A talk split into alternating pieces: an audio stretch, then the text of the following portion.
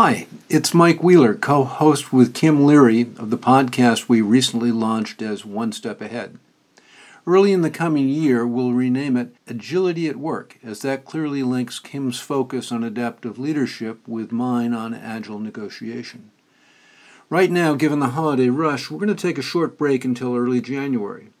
Then we'll kick off 2020 by talking with our colleague Mike Luca about his research about how buyers and sellers negotiate on platforms like eBay and Craigslist. In the meantime, happy holiday season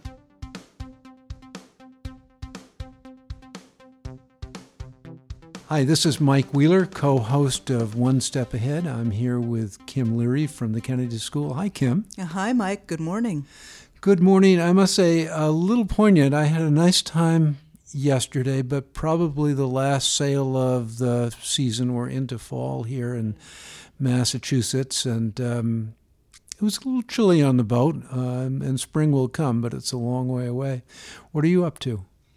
So the fall is unfolding so fast, you're right. I'm launching a new class in just two weeks, and the semester is just unfolding rapidly. Yeah, and the class is?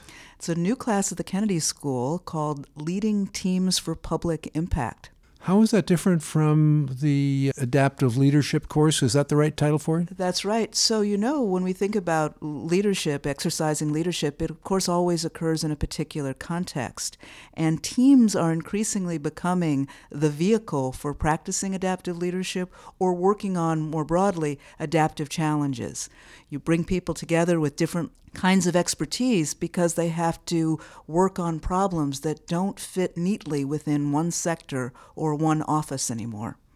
Well, my field, which complements uh, yours, is agile negotiation. I think it's more than complements it, over, overlaps it. And today we're going to have the great opportunity to our friend and, um, and colleague, Debbie Kolb. And Debbie is the author of a number of books that, in my view, bridge leadership and negotiation.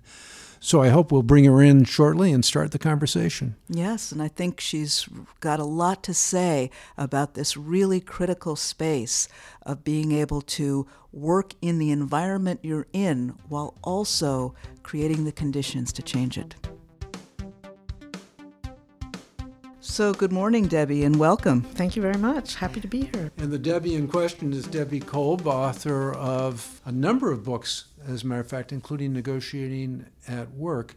Negotiation at work, I should say. It might, might have been the gerund, though. It is the gerund. An, it's an active. Um, it's well, gerunds are sort of active. uh, I don't think I've used the word gerund in a long, long know, uh, right, right. time. But we're very interested in thinking about what some people call the negotiated order, the the unstated rules of the game, and the rules may not always be fair rules. And the title of one of your earlier books is relevant here too, The Shadow Negotiation. So you you actually have a number of books, right. including The Shadow Negotiation. Right. So, negotiating at work, the shadow negotiation, take us into this territory of the culture at work yeah, and the negotiations that many people have to engage in well beyond the substance. Right. So, let me just go back to the shadow negotiation for a minute. Harvard Business Review named that as one of the best books the year it came out to. 2001. In the shadow negotiation, I was really, I interviewed, um, I, I taught women and I interviewed a lot of women about their negotiating experience. And at the same time, I was active at the program on negotiation. And you were the executive director. Yes, I was, right. yes. So, um, and what, you know, the way we think about negotiation, I always thought was in this incredibly rationalistic point of view, even though it has some relational parts to it. And the shadow negotiation, I saw as sort of unpacking some of the things that we don't talk about. And I talked about sort of advocacy and connection. So the issue is how do you establish your place at the table to be negotiating? Some of the, the moves that you would make to feel comfortable negotiating, not get in your own way when you negotiate. And then the second part was connection, which is how you bring the other party in to the uh, into the negotiation. Do you mean that literally or figuratively, or maybe both? But both. Yeah. You know, uh, you know, how do you create a, a positive space for them? How do you think about, again, their good reasons for doing things? See, the original moves and turns came out of the shadow negotiation because I had these cases that people were telling me about how they kept getting put down hmm. in negotiations. So I to think, well, how do you deal in those kind of situations? My the case of that was this a sales person. She was taking over the role from her boss, and he kept saying, "How are you going to be able to do? You can't do this."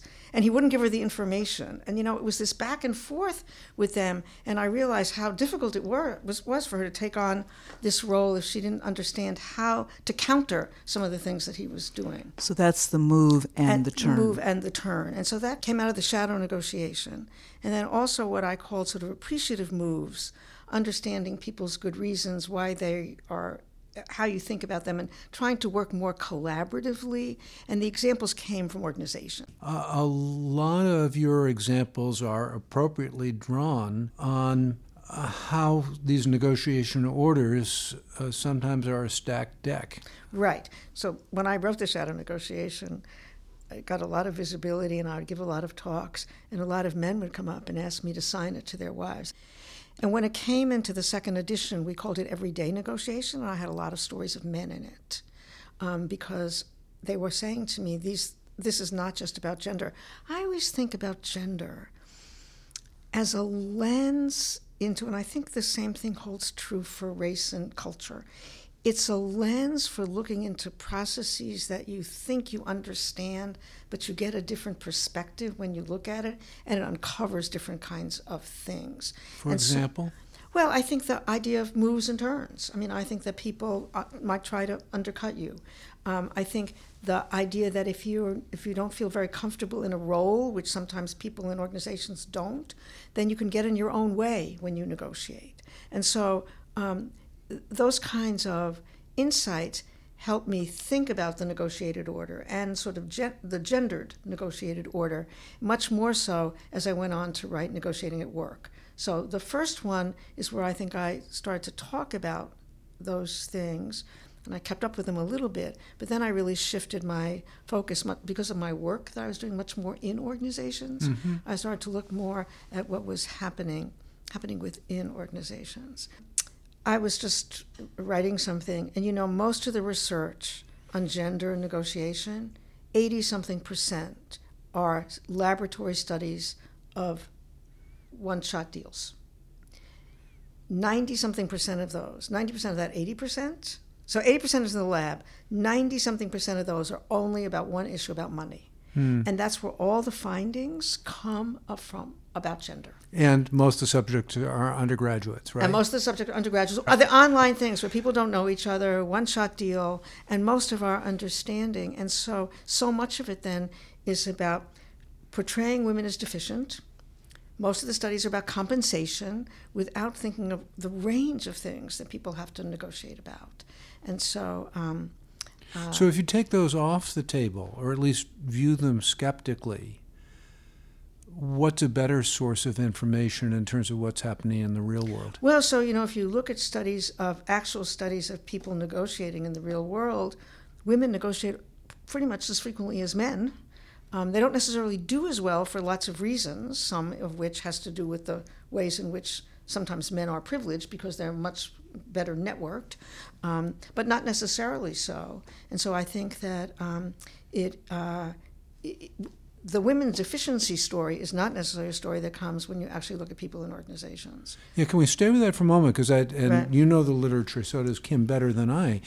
But I had thought I'm thinking of Linda Babcock and Hannah Bowles, for example. Yeah. Women don't ask. Yeah. Right. Women um, uh, pay a price for asking. But even when they do ask. Yeah. But you know where this comes from? Videotaped things on survey from the laboratory you know, when they do a study, when one of uh, a person that co- collaborated with Hannah and Linda did a study of uh, negotiating lactation rooms, how do you think men did? Probably not very well, right? yeah, you know, so uh, so th- that work is some of the things that aggravate me. But I wondered about, I thought, and again, this may be the superficial stuff that we throw out mm-hmm. as well. You had said that women sometimes don't perform as effectively and that there are social reasons for that. I thought that there was a finding that said they don't perform as well advocating for themselves, but if they're advocating for others, their organization, or is that bogus too? That it's not bogus. It just takes place in a laboratory. I see. When I discuss gender, I give that information, and then I have this wonderful graph from an article in Harvard Business Review that has men and women, and men and women and self esteem. You know, they say that women suffer from self not self esteem, lack of self esteem, and if you look at that, there's virtually no difference. And what um, this is Kathy Tinsley, it's her work, and she said the only real difference you can find between men and women consistently across the board is height. they're, they're men are taller, but all these other all these other social things that they say just they're, they don't really hold up. In terms of findings, and yet I find it hard to. It's funny that here I'm talking to women that were saying it doesn't make a difference. I thought in another breath you said it does make a difference. Well, what I said is that I think women have to negotiate for more things. So if you put things in a context, so it isn't, if you just study pay, you're only studying one thing. So when I look at negotiation in the workplace, women have to negotiate for more things, right? They're asked to do things they don't want to do. They're not on the screen for jobs. They do invisible work. They're more likely to negotiate work and personal life things. They're more likely to, to be asked to take over failing things like glass cliffs. They're more likely to have their authority challenged. All of those things are occasions for negotiation that I think disproportionately affect women because of the way our negotiated order, which I say is, is gendered. It's not saying anything about their ability to do those negotiations. The, the, the women don't ask and this uh, uh, this this other work, you know, the social cost of asking, has isn't about it's about what you do, not the situations in which you find yourselves. So I'm focusing on situations that people find themselves. So the situation seems to be changing in some ways. There's new data that's come out that suggests one in four CEO positions are now held by women. How do you understand that? Is is that a dimension of women learning to negotiate more broadly? Yeah, so I mean, I do think that there's been a move to try to change organizations and recognizing the importance of having diverse leadership. If you want to deal in the markets that you deal with that it's really important. So i think people have made an effort to do it. And i think more women on boards really make a difference in terms of having more women in leadership roles. Um, so i think all those things are correct. So how am i explaining it? I think you know, things are things are changing. The people that I'm dealing with are people it's sort of the senior director or vice president level, some senior vice presidents. They still face negotiation challenges. For example, disproportionately, women get channeled into line uh, staff positions, which are not positions that lead to CEO positions. So and so, negotiating to get the kind of role that will position you in that way um, would be something that um, you have to do. I don't. Um, I'm not wringing my hands and saying, too bad, it's horrible for women, they can't really succeed. I don't really believe that at all. Um, but I do believe, and I do think there's a lot of commitment to, to changing the leadership of companies. I do agree with that. Mm-hmm. It's interesting that there is this cultural framework that you've explored at the same time, a lot of your prescriptive advice, I find, is equally relevant to men as it as it is to women. That's what I say. Study. That's the canary in the mine, right? Study yeah. the study the problem situations, and you have information that works for everybody. And you know, I think also uh, for younger people in yeah. companies, I hear from my students that uh, because of their youth, they feel that they're not likely to be exactly. taken seriously, exactly. or they have to negotiate exactly. many more parameters of their jobs. That's true. So this work, I think, is really critical. Yeah, I think I think it uh, works. As, it's interesting, Kim. If we go back to the origin story in terms of negotiation uh, theory, getting to yes, a very successful book and and so forth. But the notion there, at least implicit, is that power is your walkaway, is your BATNA. Right. And power is so much more than that. Right. Uh, and I think that that's what you've been studying for much of your your career. Right, but you know, when I talk about negotiating in organizations, I think people recognizing the BATNA is quite relative in your organization. It isn't walking out the door. Mm-hmm. So I think about it, but you know, that's why I say anytime anybody asks you to do something, it's an opportunity to negotiate, because you could be in a better bargaining position. They really want you, so they're more they dependent on the deal as opposed to you might have other kinds of options. So I don't think it's walking out the door necessarily, or I don't think it's walking the door at all, but I do think it's recognizing the what are your what are your alternatives? It, this is a story that I always use in my program because it, one of the women that runs the program tells the story. She was promoted to be the first woman appointed to the executive committee, And um, the executive committee sits on the third floor, you know, glass doors, guard outside the door, and she gets appointed. And the general counsel comes to her and says, We have a terrific office for you on the fourth floor. And she says, I think I'll stay where I am. Right. So I think that's a great example of using a BATNA.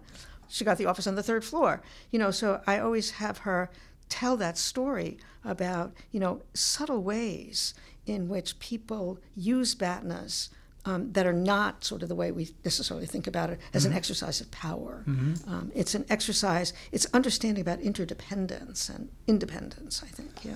Well, lots to think about and to explore, and um, love to get you back for more conversations. Thank you for coming over today. Yes. And Debbie, thank you for the full body of work that you've done, not just on negotiating at work, but making sure that people understand how critical negotiation is to practicing leadership in a variety of contexts. Thank you very much. It was a pleasure to be here.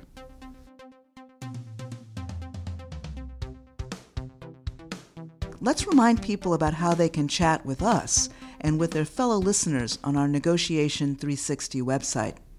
Well, it's not just the chat that they can have with us and other listeners, but there are other resources uh, on the site. Um, you can find my Negotiation 360 self assessment and best practice app. There are links to online courses, and we're putting up articles that you and I have written together, and maybe some others as well. So there's lots of stuff on agile negotiation and adaptive leadership. Much of it is free. We've even simplified the URL for podcast listeners. Here's how to find us just key in the letter N, as in negotiation, and the numbers 360.expert.